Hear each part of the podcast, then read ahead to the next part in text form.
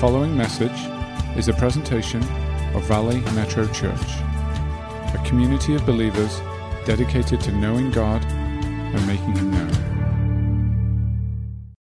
The last few weeks, we've been looking at this, um, this theme in the Bible about Israel going through the desert and getting to the Jordan River to finally, finally cross over into the promised land. And we looked at this, this reality. It was, it was a great experience for Israel. They were, they were in Egypt for a long time and the desert for a long time, and they got to this Jordan River, which they finally, finally got to cross. And the Jordan River represents similar things in our lives, just like it did with Israel. Uh, in fact, if we look at the whole sequence, Egypt for Israel represented a place of bondage. And we all have a place of our days that are considered BC, before Christ, right? Anybody got any BC days, right? Those days, yeah, back then. The BC days, the before Christ days, those are the, the days of Egypt. At least biblically, that's the way it would be viewed. And those are those days. And so then the desert part is the part where God's working out a lot of stuff in this heart. He's working out things and he's kind of getting our attention and he's kind of saying, I got you out of Egypt, but now I want to get the Egypt out of you. You guys know what I'm talking about? Like you can take the kid out of Hollywood, but it's hard to get the Hollywood out of the kid, right? That kind of stuff. God's working out some of that past stuff and he's taken out the, the Egypt, so to speak. And that happens through the desert. But then there's a land of promise, the land of Canaan. And ultimately, that's going to be heaven. But in reality, there are things in our life that God intends for His people, things for us to walk in, His promises and His blessings. But there are some Jordan rivers that have to be crossed before we can get there. And the Jordan River is a dividing line between the desert and God's promise. And the sad thing is, some people come to that Jordan River and look at it and shake their head and end up spending the rest of their life on the wrong side of the Jordan. And some step out in faith and cross the Jordan River. They are led by God's Spirit and God's Word. They take steps of faith and they get in on some deeper realities of God's kingdom. And I believe it, it related to Israel and it relates to us. And so when we talk about crossing over the Jordan, um, I want us to look at this next step they're looking at today, we're looking at today. And it's when Israel got there, what did they do with this victory that God gave them? God gave them a profound victory. They cross over the Jordan. God, they believe God at what He says. They te- take steps of faith. God says, Put your feet in the water in faith, and then I'm going to stop the water. He didn't say, I'm going to stop the water and walk right through the dry land. He said, No, you first get in the water in faith, even though it's a flood stage and it might sound crazy. Trust me. So they get in the river, and as they get in, the water stops flowing. And eventually, all Israel gets to cross over. And I want to. I want us to pick up, if you want to get ready, it's Joshua chapter 4, and we're going to pick up where we left off. And, and here's what's important about on this journey, when God does when God does great things, what do we do with those experiences? Because God's probably done some great things in your life. I know He has done in mine. He did all through Israel's journey through the desert. But it seemed like they were so quick to forget. So quick to forget the great things that God did. When God does something great, when you cross over rivers, when God sees you through, when you see God move in some kind of radical way, what do you do next? What do you do next? Because what happens with some folks some folks just kind of sigh and thank God that whole thing is over with. You go through a trial. How many of you have been through a trial and God got you through it, and on the other side you're just going, thank God it's over, right? Right? That's it. Thank God it's over. And we move on. I would suggest there's something a whole lot greater that can be done with that than thank God it's over. But we do that oftentimes. And some get comfortable and just soon forget all about it. Some say that was old news now, I'm moving on, I just want to forget about it. And some try to get too intellectual about it, and try, some try to explain away what God did. How many of you, and I want to confess because I've done this, God did something great. You knew it was God who got you through whatever the issue was, the bill you couldn't pay or the thing you couldn't do, and God got you through, and a week or two later you go, well, maybe it was because of some other reason. Like maybe it was because of my hard work, or maybe it was because how many of you have explained away before? Can we get some honesty in that? Okay, anybody else? Yeah. Be, we start to go at the time, thank God, thank you. But later on, we start to go, well, maybe it was because this, and we start to intellectualize what God just did, and in so doing, we rob God of the glory. Has that ever happened to you guys? Have you ever done that? God does something great, and you explain it away. Uh, we had a case recently where um, this kid has cancer, stomach cancer, diagnosed with the doctors, everything. And so uh, we had a worship night here, and we sensed God saying, let's pray for different things, specifically for cancer. Well, people prayed for him in faith. He went back to his doctors, the cancer is gone. And some are like, praise God, that's great. And others, with the same news and information, and maybe some of you are thinking today, well, maybe it wasn't really cancer. Did anybody think that? Well, maybe it was misdiagnosed. You know, I mean, it could have been wrong. You never know. This is exactly what I'm talking about. God doing something great and us dismantling what God did. We had a situation in church about a year ago. And in the middle of the worship service, somebody fell lifeless in the middle of our service. People started to scream. Some left the service panicked and stricken with fear, not knowing what to do. Others are outside dialing 911. And all I knew is God, right in the middle of a message. And I said, God, you're the sovereign God. You allowed this. How do people, how do God's people respond in that situation? How do you and I respond in a tragedy? Do we, do we respond only naturally or do we respond supernaturally? Well, we called 911 naturally. Some handled that, that we made sure that was done. But we also responded supernaturally. And we said, Church, pray. And if you have a prayer language, pray. Just pray. And everyone started to gather around. And I, if, I just have to explain I'm talking about completely gray skin and cold, eyes rolled back, not moving, lifeless. Pupils completely dilated, cold, lifeless, no breathing Nothing. This is in church. And we were all a little bit freaked out. I mean, all of us were. I certainly was. But I'm like, God, you, what, you must going to do something with this. So we all gathered around and we all prayed. And then I remember specifically when we said, In the name of Jesus, breathe. completely came back, completely got up, was walked out to the back of the service. Paramedics did come and check and seemed fine at the time.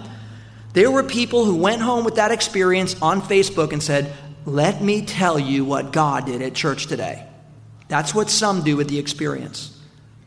Later on, and I know what I saw, and I am telling you, God raises the dead. And if this person wasn't dead, they were near dead and the spirit was leaving the body. And I don't know, but God allowed this moment of His intervention to turn things around.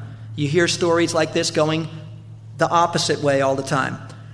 But then there were some with the same exact data in the spiritual realm, the same info, the same snapshot. Well, yeah, well, really what those things are, those are just those kind of odd kind of strokes, the kind of ones that you just, you know, just need to leave people alone. And, you know, those are, you, you shouldn't make a big deal of any of those things. Really? Just like that, huh? And some can dismantle the radical and glorious things that God does. I would suggest to you that God wants us to celebrate victories. God wants us to proclaim His goodness. I mean, you guys hearing this?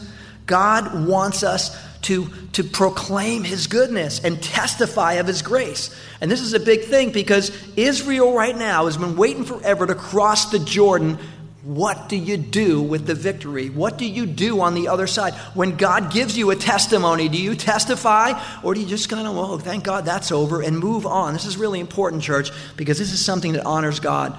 Um, Joshua chapter 4, let's jump in and take a look at this. If you have your Bibles, you can follow along.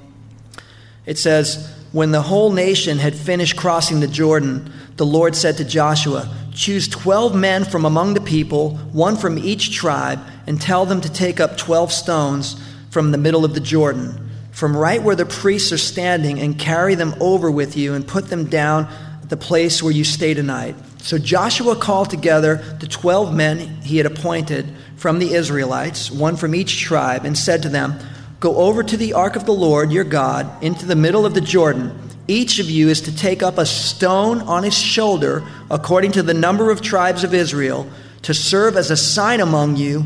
In the future, when your children ask, What do these stones mean? tell them that the flow of the Jordan was cut off before the ark of the covenant of the Lord. And when it crossed the Jordan, the waters of the Jordan were cut off. The stones are to be a memorial to the people of Israel forever. So the Israelites did as Joshua commanded them.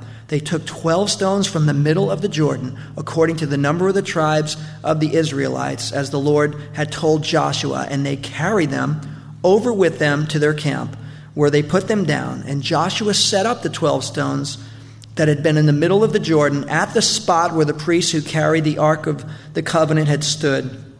And they are there to this day. So, this crossing over experience was a big deal. Israel was praying for this for a long time. The previous generation missed out. Unfortunately, the previous generation did not have enough faith to believe God and take Him at His word and they died on the wrong side of the river.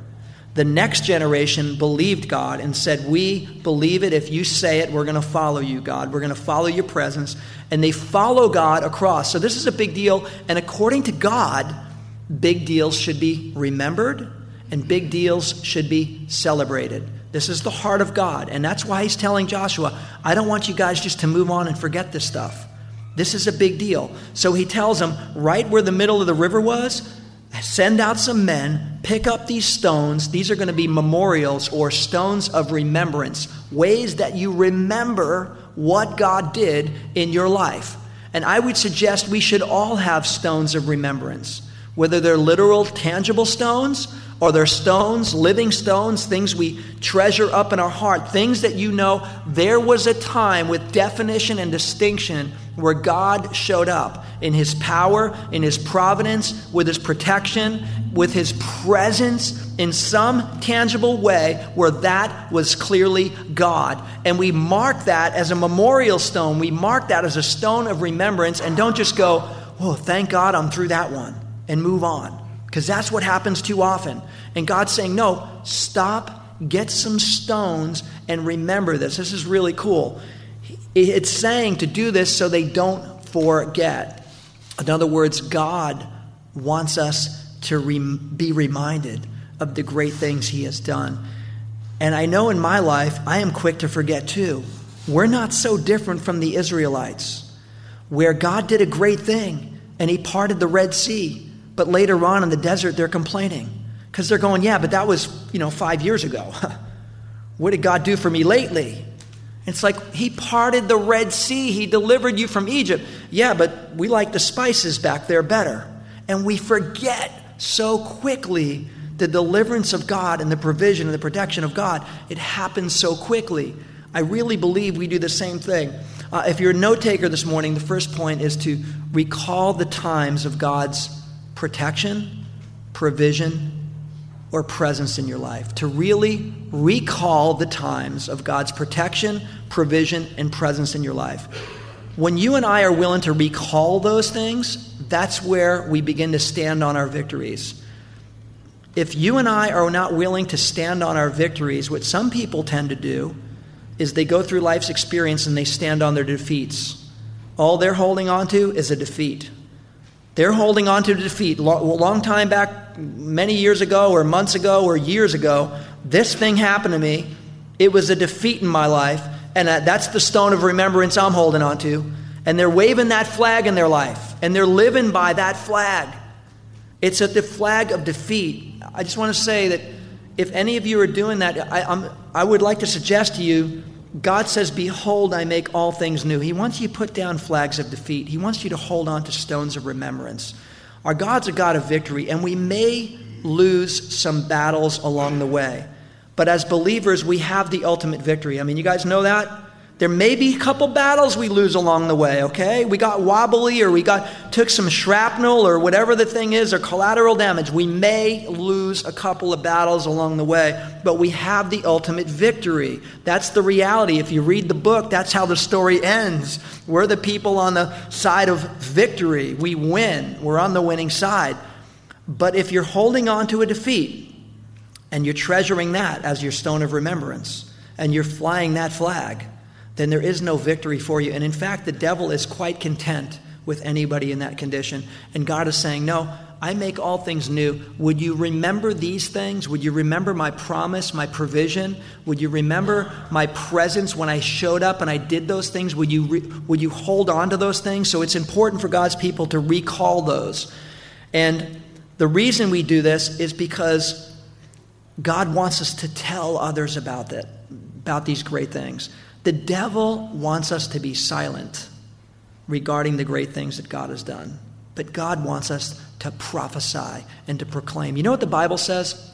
At the end, Revelation, when it all wraps up, the whole book wraps up, and it summarizes how the people of God were victorious. How we won the battle. You know what it says? This is how we overcome the devil. Two simple, simple, simple things.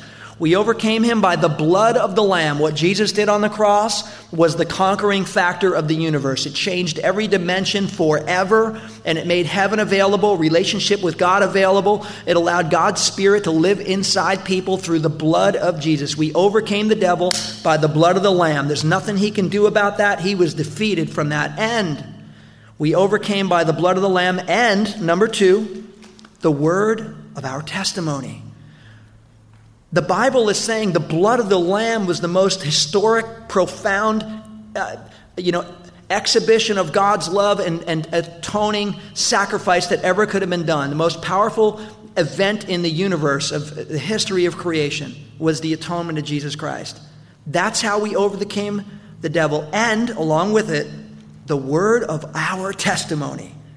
But who puts the word of our testimony, even remotely, on the same wavelength as the blood of the Lamb. Not many people do. In fact, not many people are very good with even sharing testimony. The devil does not want you to share testimony. But God's saying, when I give you victory, build stones of remembrance. Treasure these things as living stones. They need to live on, they're supposed to live on. And that's why testimony is so powerful. It goes on to say, these are going to be a sign for future generations. God's saying, don't let the victories end. Share them. Let them live on. Uh, victory, these things are supposed to live on. It, it goes on in, in verse 21, and he said to the Israelites, In the future, when your descendants ask their parents, What do these stones mean? Tell them, Israel crossed the Jordan on dry ground, for the Lord your God dried up the Jordan before you until all had crossed. So let's lock these things in our memory when God does something profound put them on instant recall. And the second point is to tell your story and keep telling your story. Tell your story and keep telling your story. Guys, please take one thing home today treasure the victories, put them on instant recall, and tell your story. God will give you more and more opportunities to tell your story. It's what the devil doesn't want you to do to do. It's where the Holy Spirit is willing to empower you to do. There is so much victory on that. In fact, on that note, I have a couple of brothers from the church, men of God who I honor and respect, are going to share some stories about their stones of remembrance. Different stones of remembrance, where they're, they're going to share some snapshots of their lives where God had done some things and it's noteworthy to remember God's power, His provision, His, his, his presence in some tangible kind of way where they're getting to share with you today a stone of remembrance. We're going to start with Will. Will, would you come up, please? This is Will Chan.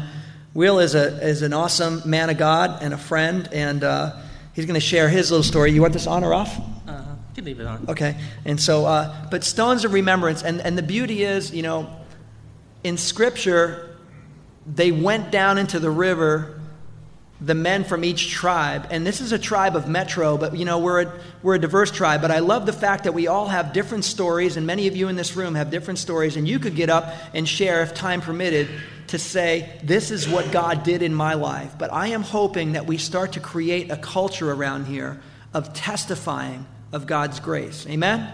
Amen, amen. welcome right. will. Thanks brian. Um, when brian um, called me yesterday asking me to share with everybody today. You know, I was asking God, you know, what should I say? What is it that you want me to say? And God reminded me it was 10 years ago yesterday that I was baptized, uh, March 2nd, 2003. And thank you.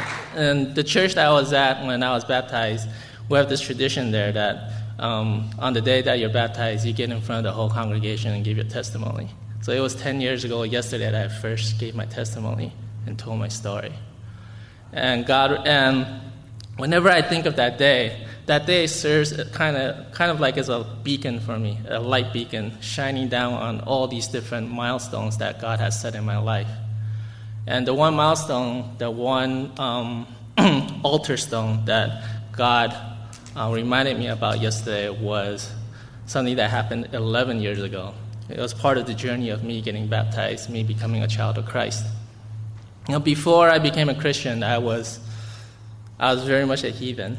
Um, I did a lot of different things. Uh, one of the things that I did was I smoked crack. And it got to the point where my whole life, I mean, I was a functional drug addict. I was able to hold down a very good job. I was able to graduate from um, college. I was able to go to grad school and have a good job.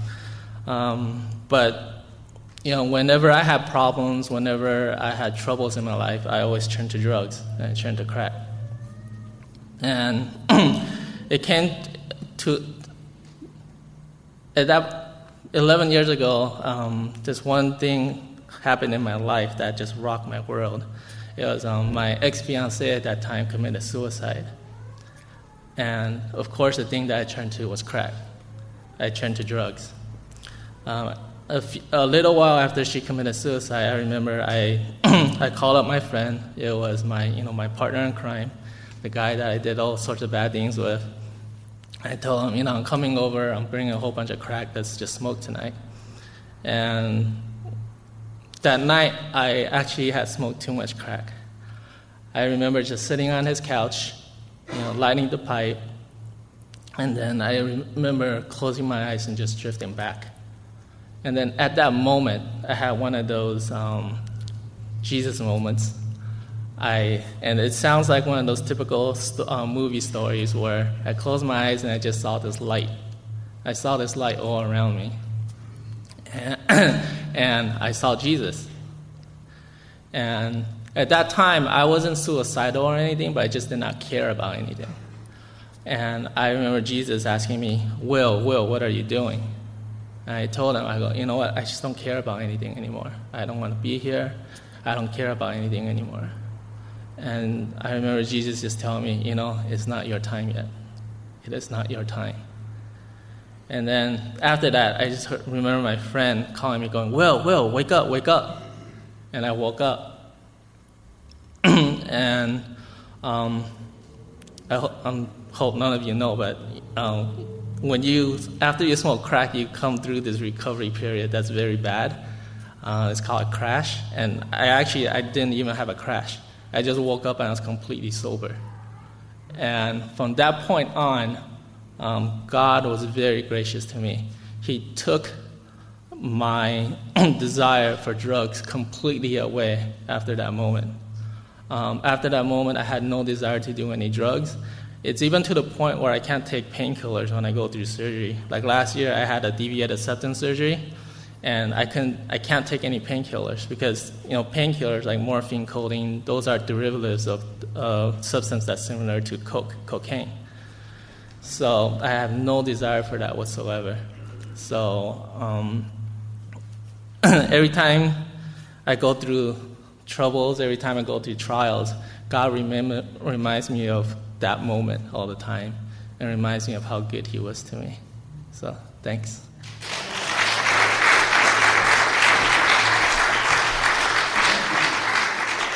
Thanks, Will, because that's uh, vulnerable. But again, that's a victory, and that victory needs to live on. Thank you for allowing it to live on. And I had no idea it was 10 years to the day. But that's the Spirit of God right there. There's the beauty, beauty in what God's doing. And Scott, come on up here. Rocco, can we give Scott a round of applause? He's been doing, again, 24 7, handling things to serve you. The greatest of all is a servant of all. And thank you so much, Scott, but I respect you. Love you, man. Yeah, I. Uh, same thing with Will when uh, Brian was talking to me yesterday about this. It was one of those things where it was all night. I was praying. I'm like, Lord, what do you want to what do you want to share? And uh, you know, I, I, think about it because it's one of those things where I'm like thinking. I'm you know, I'm like going back through Joshua and I'm looking at those rocks. I'm like thinking, Lord, what is it in my life that that really lends itself to those rocks? Because I, I tend to put more on others than myself. So it was just one of those things where it's like, you know, where are those victories in my personal life that I could really cement? And, uh, you know, like Will, before, I was raised Catholic, Irish Catholic, and Irish priests. My dad, every year at the carnival, ran the beer booth. And the Sunday the last day, we'd go in the parish hall when I was in high school, and we'd sit down with the priest and we'd drink what was left in the keg. And so I, I was raised in a church where alcohol was actually quite common, you know, and you know, my dad was an alcoholic. He'd go to the bar every day and come home, and we'd scatter like roaches with the light being turned on when he came home. And uh, like Will, my life uh, through high school and, and, and college, I was I actually dropped out of high school, and I was doing, you know, the whole plethora of things, drug wise, and uh, and I just with the Catholic Church, I didn't really think that was it. Because I believed in God, so that was enough, you know, and. Uh, and as I got to know God and started to understand who He was, there was just this change that took hold of my life. And it's interesting because 10 years ago, yesterday, was the anniversary of his baptism. God has been so gracious to me that next month is the 20 year anniversary of when I was ordained. So it was just this what God has done in my life. I was thinking about it, and it's for me, it would be a rock. You know, Revelations, it talks about how God has stones with our names on it, that He and He alone knows it. And for me, it's like the rock that I share with my children more than any is the faithfulness of God. You know, it's not just one thing, but it's a, it's a string of things. From when I was a young Christian at a Bible study, well, actually, when I was in the seventh grade, and we'd go to Mass first Friday, and then on Thursday we'd have to go to confession. I was in the seventh grade and I was just sitting in the pew, kind of about where you were, Tom, if I was in the Catholic Church. And I just remember God just gently telling me that I didn't have to go to confession to a priest, but I can just be having a personal conversation with Him and sharing my sins and my struggles with Him because He cares about me. So it was like from the seventh grade, there's just these little things that God was doing in my life, even though I didn't really connect with them. And it's just all throughout it. It's just I share with my kids just how faithful God is. That He is there, whether it's personally and, and and I remember as a young Christian being in a, in a singles group, we were just worshiping, and I just had my eyes closed. And I just, oh, I always love the story of Moses when he says, Lord, show me your face. And he says, You have to hide in the cleft of the rock, and I'll pass by. And I've always loved that. So I was like, God, I want to see you. And all of a sudden, it was just like, you know how when, the, when a, a light bulb, you turn the light switch on, and it flashes? And it was just like all of a sudden it was just that light, and it just threw me back. And I was like, oh. And I'm like, Lord, I want to see more. And he goes, You wouldn't be able to handle it. And I was just like, oh, but it was just all these little things throughout my life, whether it's financially or relationally, whatever it is with God, that has shown me that He is there and He cares. And I, I tell my children that all the time that that's the one stone that I always put before them that God is faithful. He is never changing.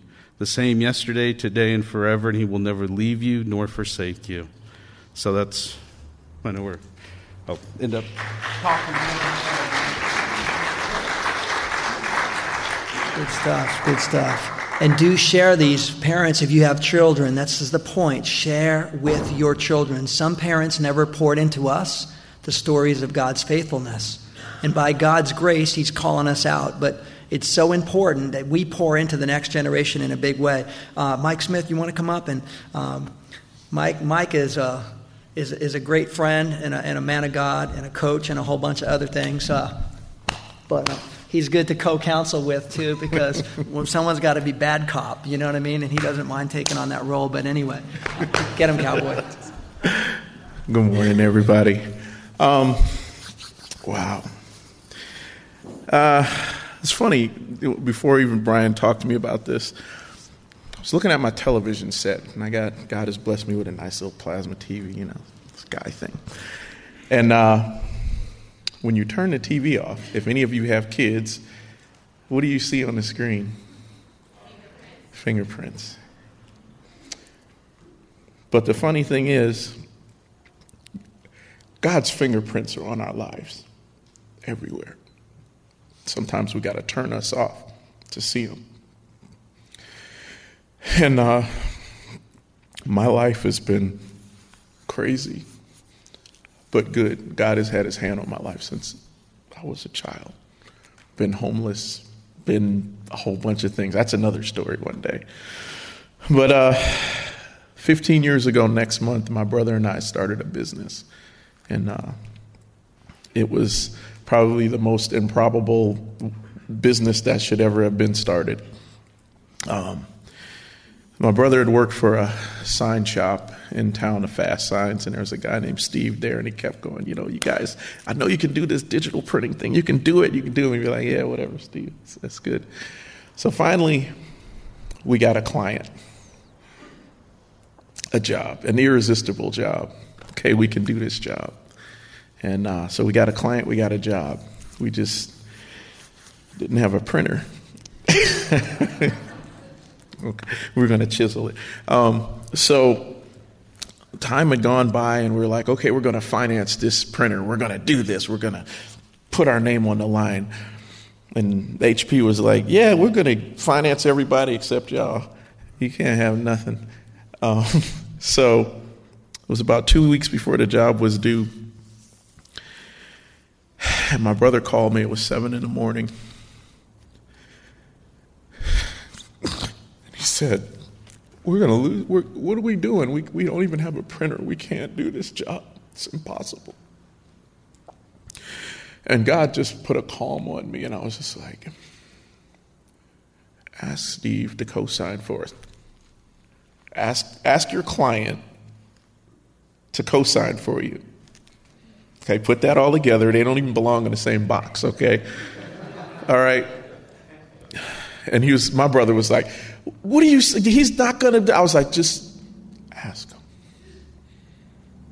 And I was laying in the bed and I was praying. And I wasn't even really going to church then, but I was praying. So my brother calls me back 15 minutes later. Wait for it. He said he would.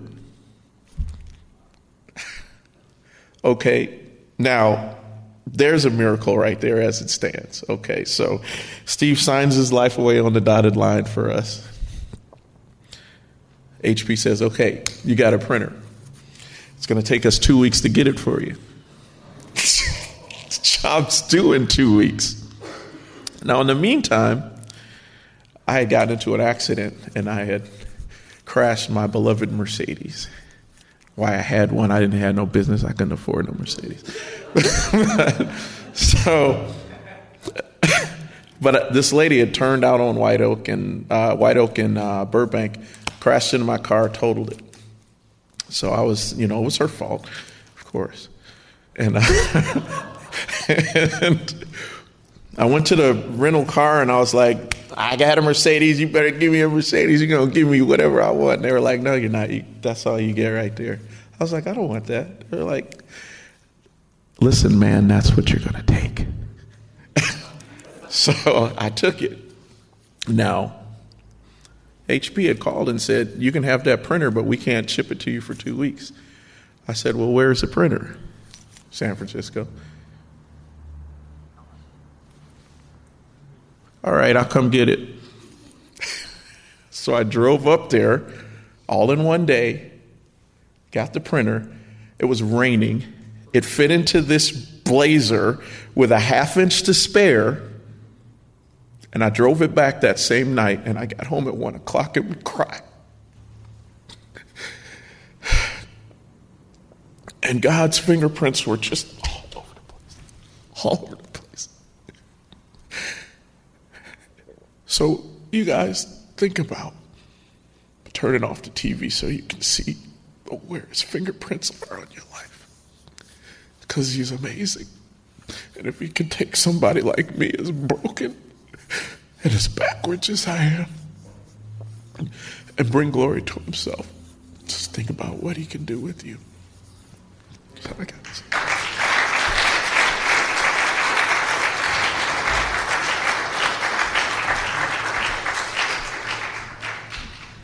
God's provision, God's protection, God's presence. Got to keep sharing it. Amen. And Sergio, would you come up here? I know you got a story to share as well. Sergio has uh, been ministering to people for a while. God willing, we're going to be doing a church plant in Metro, Mexico, with this man shepherd in in years to come. So uh, thank you for, for sharing. Well, good morning. Um, it's funny that Pastor mentioned that because that's exactly what I wanted to talk to you about. My journey began in uh, 2000. Um, in 2000, my mother in law's prayers were answered by us coming to the Lord, both me and my beautiful wife. And um, we accepted the Lord, but we had been going to a small church that really didn't have anything to offer us but a Sunday morning service, and so we weren't growing. We were actually growing cold. And uh, after three years of playing church, I kind of had reached my limit. We were back to square one in our relationship. We had a blended family, so that made things even a little bit more hectic.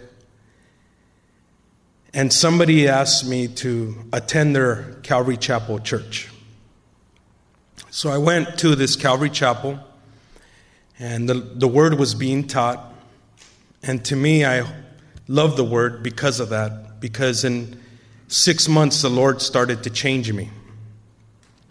I stopped drinking, stopped cursing, stopped smoking. And by July 20, uh, uh, 20 uh, 2003, I had a desire to start serving the Lord. In 2001, uh, I had already been working for the police department for 13 years. I was a custody officer for LAPD. And in 2001, if you guys remember, the uh, towers came down.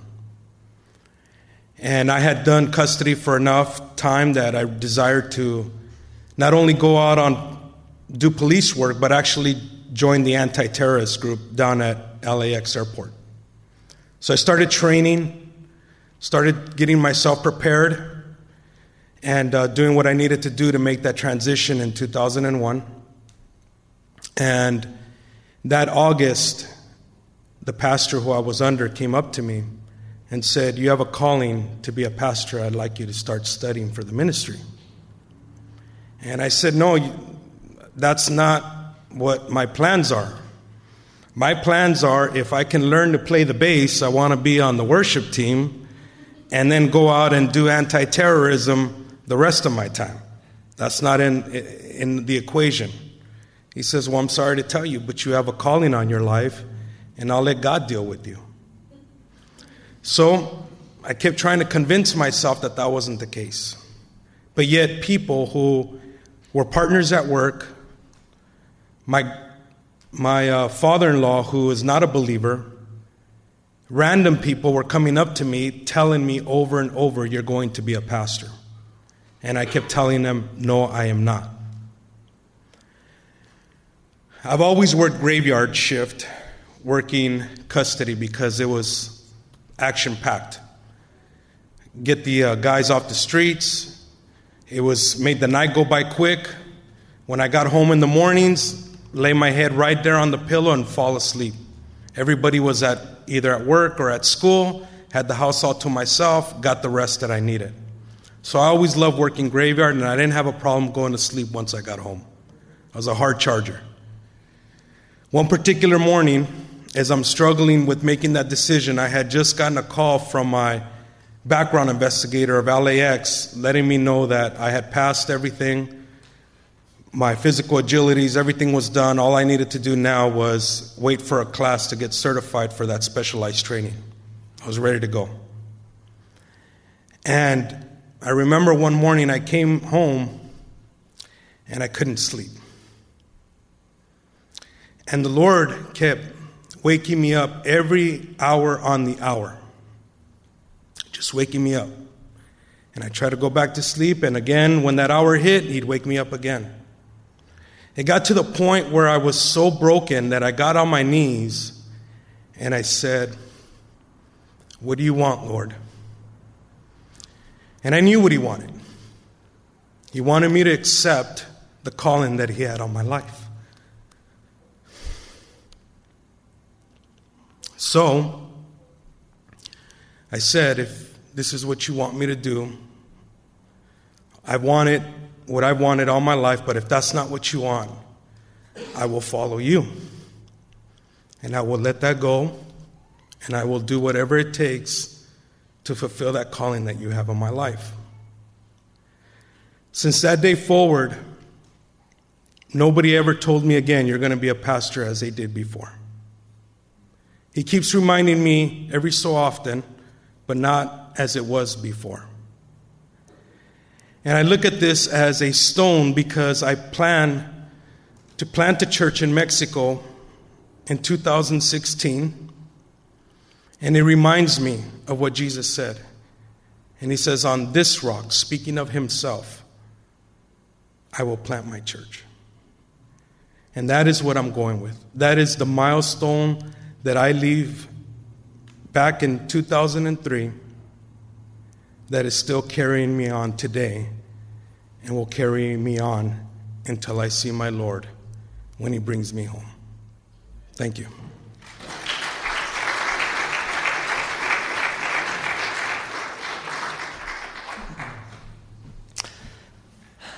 Again, God's provision, God's protection, God's presence, all of these beautiful, diverse ways that God gives breakthrough, that God gets us over a river, that God gets us beyond a barrier into the promise and the future we have. Church, we got to recall those things. We got to hold on to them. These are stones of remembrance. These are markers. Don't forget about them. And then we got to testify of God's greatness.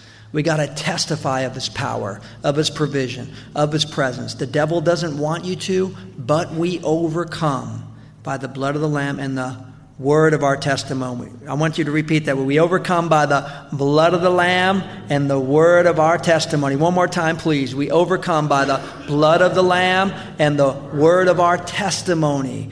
The devil knows that, but I don't think believers do. And I want to encourage you to continue to testify more and more. Uh, this last scripture I just want to share as the worship team comes up.